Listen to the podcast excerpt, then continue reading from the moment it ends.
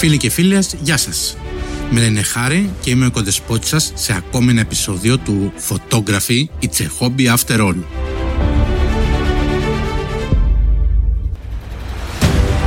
Εκπομπή που μιλάει για θέματα φωτογραφίας. Την εκπομπή που σας ενημερώνει για όλα τα νέα στο χώρο. Και τέλος, την εκπομπή που επιδιώκει να γίνει το ευχάριστό σας διάλειμμα. Πάμε να ξεκινήσουμε λοιπόν.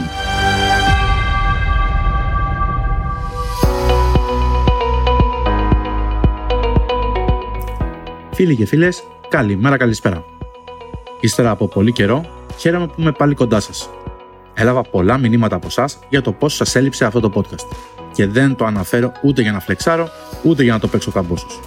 Όσοι με γνωρίζετε ιδιαίτερα, θα έχετε αντιληφθεί ότι αυτό δεν είναι στοιχείο του χαρακτήρα μου. Πού χάθηκα λοιπόν; Όπως γνωρίζετε, η φωτογραφία είναι το χόμπι μου. Η βιοποριστική μου δουλειά είναι να είμαι ναυτικός. Και ταξιδεύω ανά τον πλανήτη. Λίγο λοιπόν τα ταξίδια, λίγο η κακή ποιότητα ίντερνετ στο πλοίο και λίγο η αναβλητικότητά μου οδήγησαν σε αυτό το μεγάλο κενό αποχής. Φτάνει λοιπόν ως εδώ και πάμε να δούμε τις αλλαγές που θα ισχύσουν και ευελπιστώ να τις υποδεχτείτε ευχάριστα.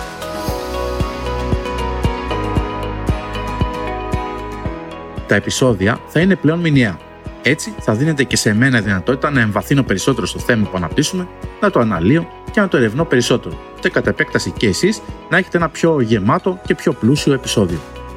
Όσοι μας ακούτε από το Spotify, θα έχετε δυνατότητα μέσω QA ή κάποιο γκάλο που θα υπάρχει και θα τρέχει να διαμορφώνετε την ύλη του podcast. Και εσείς όμως που θέλετε αλλά μας ακούτε από άλλη πλατφόρμα, μπορείτε να μου στείλετε μήνυμα στα social media μου. Ύστερα λοιπόν από τη μεγάλη αλλά απαραίτητη εισαγωγή, ξεκινάμε με το τίτλο του σημερινού μας επεισοδίου.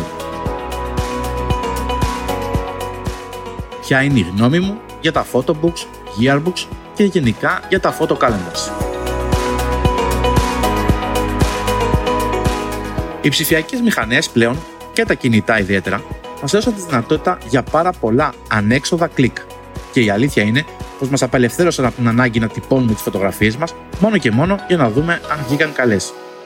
Παράλληλα όμως, έχουμε στερηθεί τη χαρά του να μπορούμε να δούμε και να δείξουμε τις φωτογραφίες μας χωρίς να είμαστε δίπλα σε κάποιον υπολογιστή, είτε κινητό.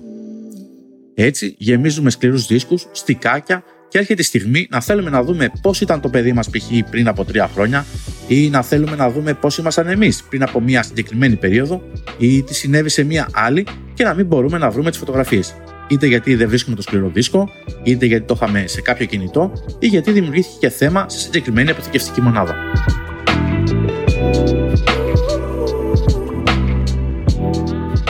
Η δυνατότητα να δημιουργήσουμε κάτι που να μας αρέσει και να τυπώνουμε σε ένα είδος βιβλίου, καθώς και η ανθεκτικότητα του ψηφιακού άλμπου, είναι ένα από τα βασικά αυτά πλεονεκτήματα που δειλά-δειλά παρακινούν όλο και περισσότερους ανθρώπους να το προτιμούν. Οι διακοπές σου το μαγευτικό Ιο Βασίλεμα που δεν θα ξεχάσεις ποτέ, το νησί που πέρασες στις πιο ωραίες στιγμές, εκείνη η selfie που θέλεις να θυμάσαι για πάντα, οι φίλοι, οι τρέλες, οι βόλτες, οι στιγμές και γενικά οι στιγμές που θέλεις να μείνουν για πάντα.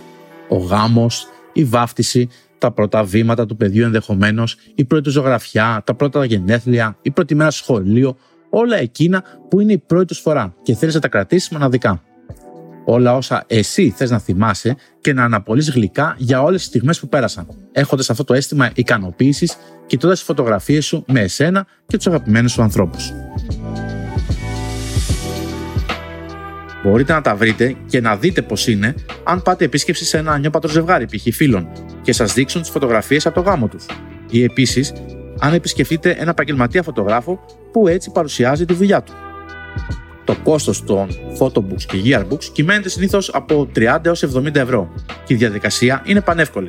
Ανεβάζετε τις φωτογραφίες σας στην πλατφόρμα, διαλέγετε το layout που θέλετε να έχει και μετά τις βάζετε σε μια σειρά. Θέλετε να προσθέσετε κάποιο κείμενο ή κάποιο γραφικό, γίνεται πάρα πολύ εύκολα. Όσοι με γνωρίζουν προσωπικά ξέρουν καλά την αγάπη μου για τη φωτογραφία.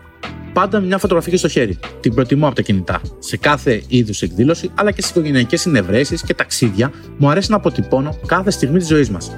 Δυστυχώς, τα τελευταία χρόνια, με τις ψηφιακές φωτογραφικές μηχανές, παρόλο που έχουμε την άνεση να επιλέξουμε ποια φωτογραφία είναι η καλύτερη, να διαγράψουμε τις στολές ή αποτυχημένες λήψεις, έχουμε καταλήξει να τις βλέπουμε σπάνια, γιατί βρίσκονται αποθηκευμένες σε ένα σκληρό δίσκο. Ο πατέρας μου είχε πάντα μια καλή φωτογραφική μηχανή και έβγαζε πολλές φωτογραφίες. Σε πολλές από εκείνες χρωστάω μνήμες από γεγονότα και ταξίδια, που πιθανότητα να είχα ξεχάσει. Η μητέρα μου πάλι ήταν ειδική στο να τους οργανώνει σε άλμπουμ. Ξέρετε, εκείνα με την αυτοκόλλητη σελίδα διαφάνεια που είχαν μπροστά πόσες φορές δεν ανατρέξαμε σε αυτές με την οικογένειά μου και πόσες φορές δεν γελάσαμε ή κλάψαμε λέγοντας συναισθήματα ή ιστορίες βλέποντας μια φωτογραφία μας. Δεν υπάρχει τίποτα καλύτερο λοιπόν από τις αναμνήσεις που κρατάνε μέσα τους οι φωτογραφίες.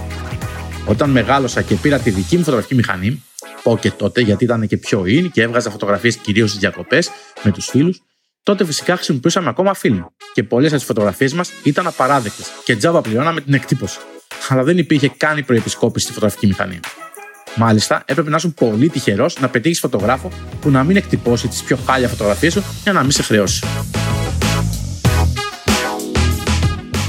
Έχω άπειρες φωτογραφίες λοιπόν που για να πω τη μαύρη αλήθεια δεν έχω και πολύ τακτοποιημένες στους φακέλους του υπολογιστή μου. Αυτό το κουσούρι το έχω, αλλά δεν νομίζω ότι να είναι και ο λόγος που δεν τις βλέπω συχνά. Και πάλι καλά να λέμε που έχουμε και την ψηφιακή κορνίζα σαν ένα είδος ημερολογίου που αναρτούμε πολύ προσωπικές φωτογραφίες μας. Όμως, πώς φωτογραφίες να χωρέσουν σε μία κορνίζα; Τι ωραία που ήταν τότε που είχαμε τα άλμπουμ μας με τις εκδομές φωτογραφίες και χαζεύαμε πότε-πότε. Θυμούμενοι τα παλιά ή την εποχή που ήμασταν παιδιά ή την εποχή που τα παιδιά μας ήταν μικρά. Εγώ προσωπικά κάθε χρόνο δημιουργώ το yearbook της προηγούμενης χρονιάς, έτσι ώστε να έχουμε και να θυμόμαστε τις καλύτερες οικογενειακές μας στιγμές.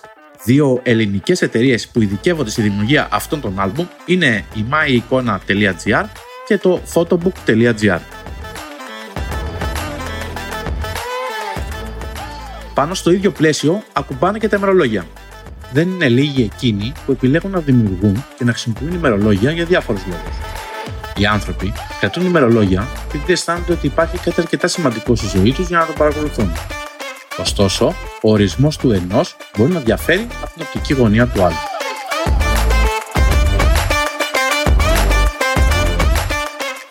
Αν και πολλά ημερολόγια είναι για προσωπική ικανοποίηση, άλλοι τα χρησιμοποιούν για επαγγελματικούς σκοπούς, προκειμένου να διατηρήσουν ένα ιστορικό αρχείο για τους επόμενους.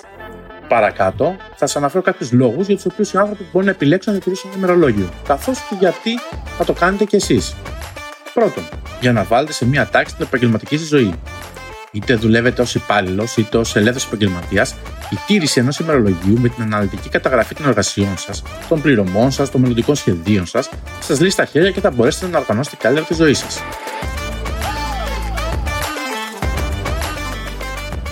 Δεύτερον, για να καταγράφετε και να θυμάστε σημαντικά γεγονότα της ζωής σας.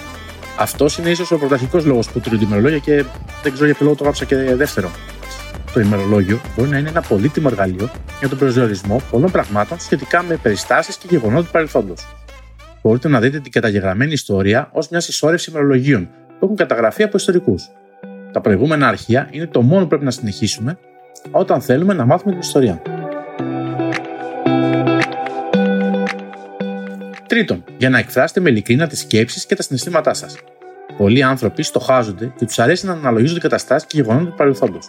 Η καταγραφή σκέψεων και συναισθημάτων θα βοηθήσει τους άλλους να καταλάβουν γιατί κάνετε αυτό που κάνετε μαζί με τις προηγούμενες εμπειρίες που μπορεί να ήταν είτε ευχάριστες είτε δυσάρεστες.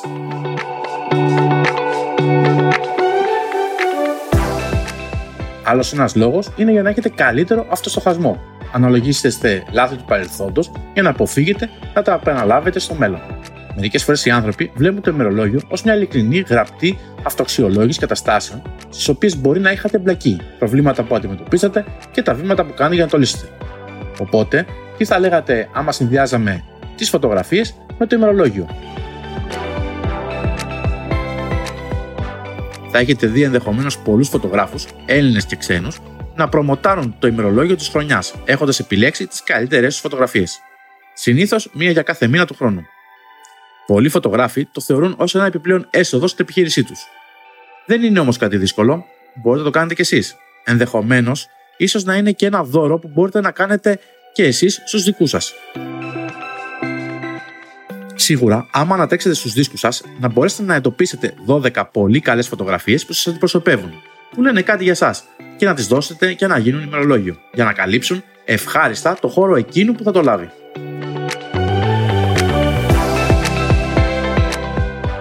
Προσωπικά έχω κάνει και τα δύο και έχω δημιουργήσει το δικό μου ημερολόγιο και το έχω δωρήσει σε συγγενείς και φίλους. Αλλά επίσης έχω αγοράσει ημερολόγια από συγκεκριμένους φωτογράφους που θαυμάζω τη δουλειά τους και που μου αρέσουν οι φωτογραφίες τους. Συγκεκριμένα αναφέρομαι στον Βάιο Βίτο, ο οποίος εκτός από καλός φωτογράφος είναι και δημιουργός του site pttl.gr και του αντίστοιχου κανάλιου στο YouTube. Κάναμε αρκετή διαφήμιση στον Βάιο, αν μας ακούει, αλλά δεν είναι κάτι το οποίο χρειάζεται ο ίδιος καθώς η δουλειά του μιλάει για αυτόν.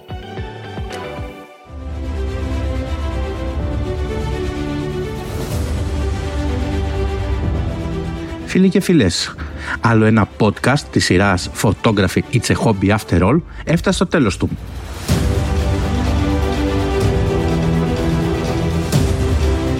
Αν σας άρεσε, βαθμολογήστε την προσπάθειά μου στα Apple ή Google Podcast, στο Spotify ή σε όποια πλατφόρμα μας ακούτε. Έτσι θα δοθεί δυνατότητα σε περισσότερα άτομα που είναι λάτρες της φωτογραφίας να τον ανακαλύψουν.